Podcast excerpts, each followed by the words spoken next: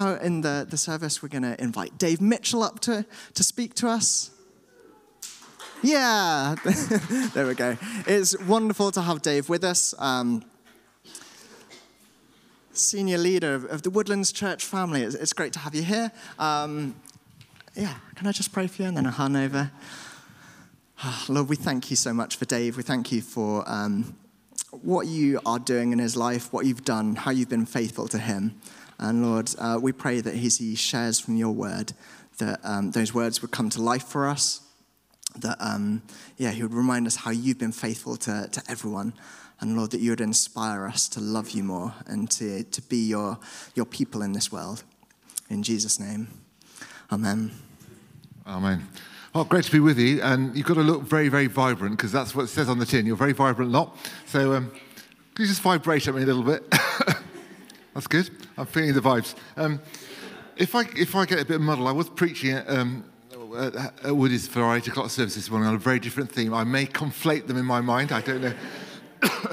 but um, it's, it's wonderful to be following your series looking at um, the songs of ascent. Isn't it amazing how so often songs and worship have fueled movements of God, movements of the Spirit. I was thinking um, about this, this week about the Wesleys and the fact that in, in, the Methodist revival, all those songs that, that Charles and John Wesley wrote were so amazing. In fact, we've got Charles Wesley's house down in the city centre with um, 5,000 or more songs, you know, in, in um, archive there.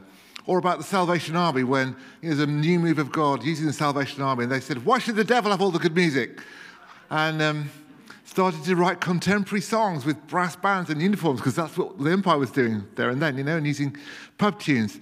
Or in our own time, you know, I, am young enough, old enough, senior enough, senior citizenish enough to remember, you know, the tail end of the kind of um, move of the 60s, you know, where lots of young people caught on the counterculture and the hippie movement sort of were finding their way into church and there were new songs and new instruments, and you had guitars and drums in church. In fact, I'm old enough to remember when someone in this church got a bit annoyed about us having congas in the building because it was of the devil. Anyway, so uh, suffice it to say, actually, that the, the, the move of God and the work of the Spirit reflected in song has often been part of church experience. And and it's so significant for us, isn't it? So great to have a, be part of a worshipping church, a worshipping community. So we're looking at Psalm 126 today, and one of those songs of ascent, a pilgrim song, as we make our way up to the house of God, as we make our way to Jerusalem, as we, as we make our way into the presence of God. Let's be singing these songs and encouraging our hearts. So shall we, shall we read it, Psalm 126? It's going to come up on the screen there. Oh, by the way, you know, in those movements um, of of, of, of, of new songs. Again, when I was young, I think in my teens and early 20s, scripture in song was a big deal. Anyone remember scripture in song? And um, I mean, I, I know a song to this. When the Lord restored the fortunes of Zion, we were like those who dreamed, and our mouths were filled with laughter. It goes on like that. Anyway, and we used to read the Psalms. When Matt, Matt Crossman lived in my community house, and, and Matt instituted Psalms. Every Monday, we would get up and start the, the, the, the week reading a psalm. And probably most of the psalms I could, I could sing a, a, song to. So thank you for that, Matt. It's still going strong. Let's read this. Sorry about the digressions. When the, when the Lord restored the fortunes of Zion, we were like those who dreamed, and our mouths were filled with laughter, and our tongues with songs of joy. Then it was said among the nations, The Lord has done great things for them. The Lord has done great things for us, and we are filled with joy. Restore our fortunes, Lord, like streams in the Negev. Those who sow with tears will reap with songs of joy. Those who go out weeping, carrying seed to sow, will return with songs of joy, carrying sheaves with them. This is a psalm of restoration, and God is always interested in restoration if you like, you could read the whole of Scripture as a story of restoration. There's a big meta narrative of fall and restoration that starts with the Garden of Eden and ends with a restored garden city in the book of Revelation. But in that long journey of Scripture, there are ups and downs of fall and rise, of poverty and pain and captivity and restoration. And actually, if you look at church history as well, the history of the church is where we've seen sometimes a slipping back, but also renewal and revival and, and, and, and new expressions and new breaking out of God, because God is always interested in renewal and restoration, just as much as Satan is always interested in destroying and pulling down. One of the things I've been carrying in my own thinking and heart is that God always wants to restore his image in us. God made people in his image and he wants to restore the image where it's been broken. But Satan hates the image of God, always wants to destroy it, mar it, pervert it, oppress it. And that's true for individuals, but it's also true for communities because the church is the body of Christ, and Satan hates the image of, of Christ in a church and wants to destroy it. And God is always wanting to renew it. And in restoration, I think being restored from captivity, which was the experience of the people of God in the Old Testament, is a wonderful and ultimate picture in some ways of restoration.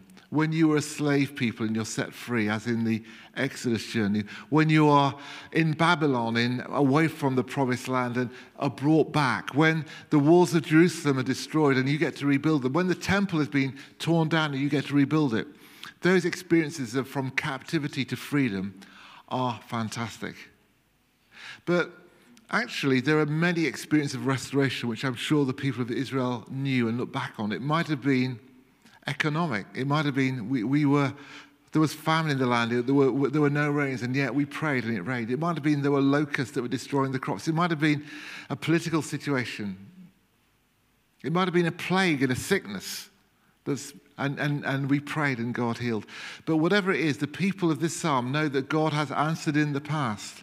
And because he has answered in the past, he will answer in the future. That God is faithful and unchanging, and he will answer. And it's not a bad thing for us when we think about a God of restoration to reflect on our own history and think about the times when we have been restored if we're going through the mill right now. And I don't know whether you've got your own sort of spiritual track record of restoration, but I've got mine. I've, I'm 64. I've been, uh, you know, brought up in, in, in, the faith and came to faith as a young person. And I had my ups and downs over those um, decades, but I've seen the restoration of God in my life. And, and uh, I, I trust that He's able to keep me and restore me. So that's good news. And I've seen it in church too. And in some ways, Highgrove itself is a story of restoration, which I'll talk about a bit later on. But in the psalm, we've got two pictures of restoration. We've got the restoration of the desert region of the Negev. And, and the Negev is a very, very dry place. And in deserts, we sometimes find gullies, uh, sort of ravines that are dry. But when the rains come and we get flash flooding, I, I don't know whether. Um, Nicola, from your Middle Eastern experience, you've seen that? Yeah. Thank you. Double whammy. But um, what happens when you get a river in the desert is that dormant seeds quickly spring into life. And what seemed absolutely lifeless and barren suddenly is flourishing. It happens almost overnight. I mean, we see it a little bit in springtime, don't we? I don't know what your garden's like, but my garden, everything is growing everywhere. Where it shouldn't, it's, you know, the weeds are growing as vigorously as everything else. And there's, in, in the patio slabs, there's things growing there that I wish weren't growing there. But basically, it can happen really quickly sometimes. When the Lord restores, there can be quick restoration, like water in the Negev. But sometimes restoration is a slower process. And when you go out bearing seed, and you're breaking up ground and you're longing for a harvest. It may be, I, I don't know, in a subsistence, subsistence culture, in a culture where agriculture is on a margin, when you go out sowing seed, you're hoping there's going to be a harvest because this is the precious seed that you've saved from last year. And maybe it's not going to come, but you go out sowing in tears and praying. And when the harvest does come, that's a time of rejoicing, but it's, you've had to wait for it. And the God of restoration is a God who works quickly and works with patience. See, God has built restoration into the fabric of the world that He made. We ourselves know that we've got bodies that often, by and large, heal themselves. You know, if you get a cut, you're going to probably get it healed. If you get the flu, even if you get COVID, you probably are going to get better. And there'll be a restoration of energy and life and, and well being. God builds it into restoration. And, and the seasons are, are pictures for us in, in our European climate of, of restoration, of leaves that fall, but also buds that form, of, uh, of fruit that falls to the ground, but new life that comes from that. And in restoration and the hand of God, we can see sometimes miracles too. And the, the one way of looking at, at miracles is the process of restoration speeded up. When Jesus was walking the earth, the Son of God in human form, Son of God incarnate, he was coming to restore. In fact, um, his predecessor, John the Baptist, has had a mission to turn the hearts of the children to the parents, to fulfill that mission of Elijah, for to be bringing restoration to Israel, to turn the hearts of people back to God. And, and when Jesus comes, he is living out what it looks like for restoration to happen.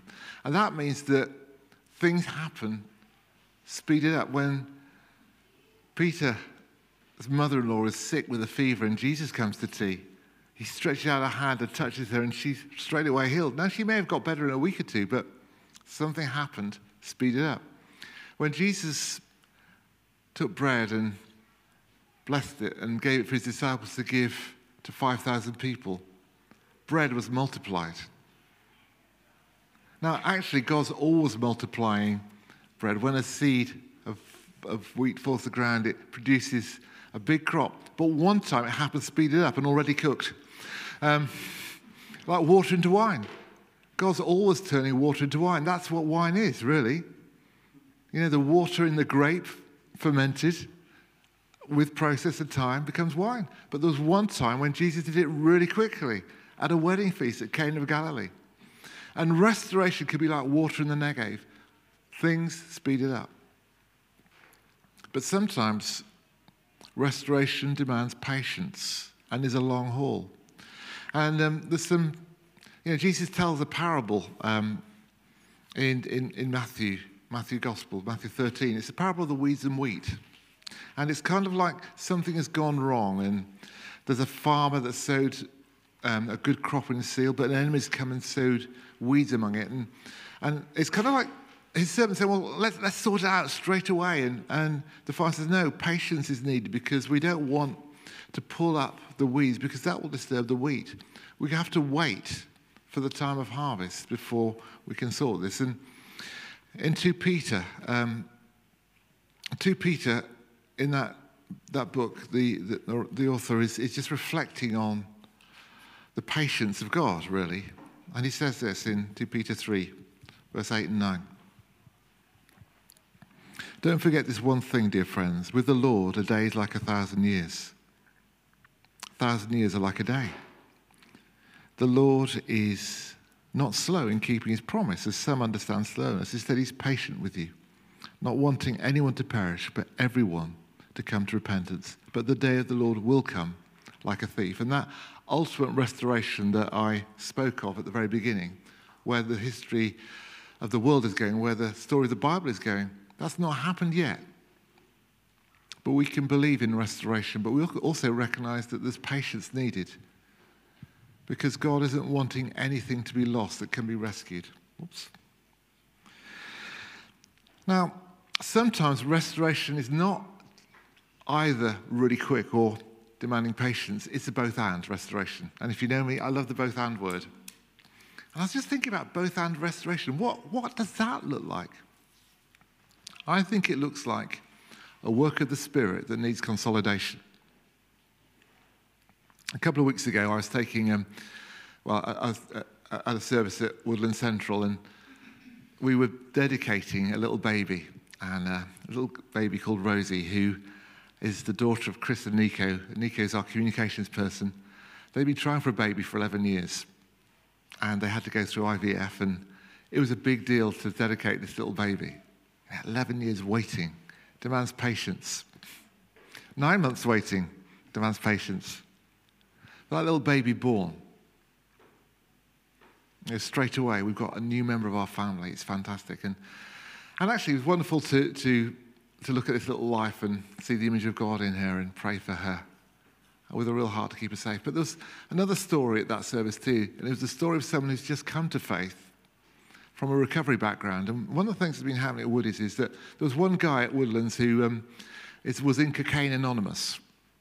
And um, th- that's a 12 step group. And 12 step groups uh, are groups where, following a bit like Alcoholics Anonymous, you know, you, you kind of follow steps where you, like a discipleship process, you recognize you need help.